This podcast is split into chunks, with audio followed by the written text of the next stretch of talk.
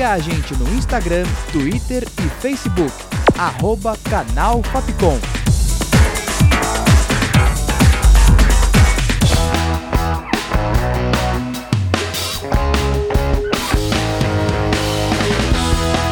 Rádio Fapcom.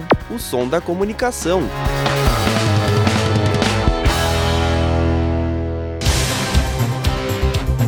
Panorama. Oi, gente, esse é o podcast Panorama e eu sou o Thales Ribeiro. Hoje vou trazer o que de mais importante aconteceu na semana, como a guerra política das vacinas e a disputa pela presidência dos Estados Unidos. Na quarta-feira, dia 21, o IBAMA determinou através de um ofício que as brigadas de incêndio florestais interrompessem os trabalhos em todo o país a partir da quinta-feira, dia 22.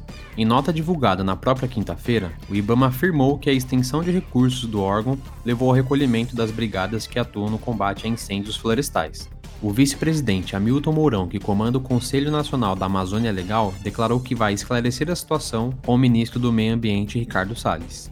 Segundo o pesquisador Marcelo Parente Henriques, da Companhia de Pesquisa de Recursos Minerais, o bioma pantaneiro enfrenta uma seca que não é vista desde 1973. E apesar das previsões de chuvas feitas pelo Instituto Nacional de Meteorologia, o pesquisador prevê que a recuperação dos níveis de água será lenta e vai prejudicar ainda mais os problemas das queimadas. Na terça-feira, dia 20, o Ministério da Saúde anunciou a compra de 46 milhões de doses da vacina chinesa Coronavac, desenvolvida pelo Instituto Butantan em parceria com o laboratório chinês Sinovac. Dois dias após o anúncio, o acordo foi desfeito por ordem direta do presidente Jair Bolsonaro. No domingo, o presidente foi informado que o ministério tinha intenção de fazer a compra e inicialmente não se opôs. Mas com a reação negativa do seu eleitorado, que não concorda com a vacina ser de origem chinesa, decidiu reverter a decisão, Segundo o ministro da Saúde, Eduardo Pazuello, as doses seriam distribuídas a todo o Brasil por meio do Programa Nacional de Imunizações, que há décadas é responsável por campanhas nacionais de vacinação. O Instituto Butantan reclama de uma demora por parte da Anvisa para a liberação da importação de insumos para o início da produção da vacina. O Instituto diz esperar desde o dia 18 de setembro a resposta ao pedido que fez para que a Anvisa autorize, em caráter de excepcionalidade, a importação da matéria-prima. Na quinta-feira, dia 22, o governador João Dória, responsável pelo acordo entre o Instituto Butantan e o laboratório Sinovac, disse em entrevista que Jair Bolsonaro cometeu um ato criminoso ao não permitir a aquisição das 46 milhões de vacinas. Os dois estão travando um embate político em torno da vacina há alguns meses, já que Dória apoia o desenvolvimento da vacina pelo laboratório chinês, enquanto Bolsonaro acredita que a China é exclusivamente culpada pela pandemia do coronavírus. Em um clima mais civilizado, Donald Trump e Joe Biden se enfrentaram na noite da quinta-feira, dia 22, pela última vez antes da eleição presidencial no dia 3 de novembro nos Estados Unidos. Ambos os candidatos usaram de ataques pessoais. Trump tentou por algumas vezes usar o nome do filho de Biden, que atacou o atual presidente pela forma como atua no combate ao coronavírus. O coronavírus, segurança nacional, racismo e as mudanças climáticas foram as principais pautas do debate, que teve duração de uma hora e meia. A eleição americana acontece no dia 3 de novembro e já passou dos 28 milhões de votos antecipados. E agora vamos falar sobre cultura com a Laila Vale. Oi, gente, eu sou a Laila Vale e vamos às notícias.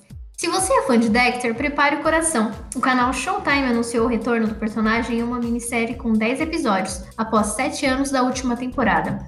Os novos episódios vão retomar a história do serial killer Dexter Morgan, do ponto de vista em que a série parou na oitava temporada em 2013. Mas a estreia só deve acontecer no final do ano que vem, então vamos aguardar, né?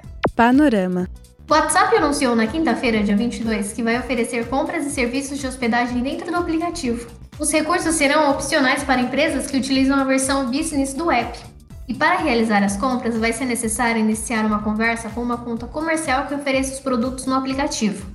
Além da venda dos produtos, a empresa também anunciou que vai entrar no setor de hospedagem em nuvem, oferecendo aos usuários do business ferramentas para armazenar mensagens nos servidores do Facebook. Ainda não foi revelado quando os novos serviços vão estar disponíveis.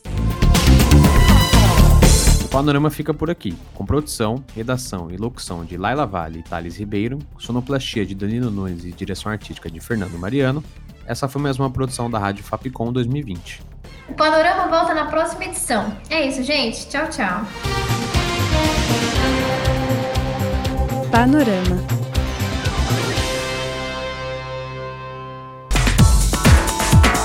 Siga a gente no Instagram, Twitter e Facebook arroba canal Fapcom.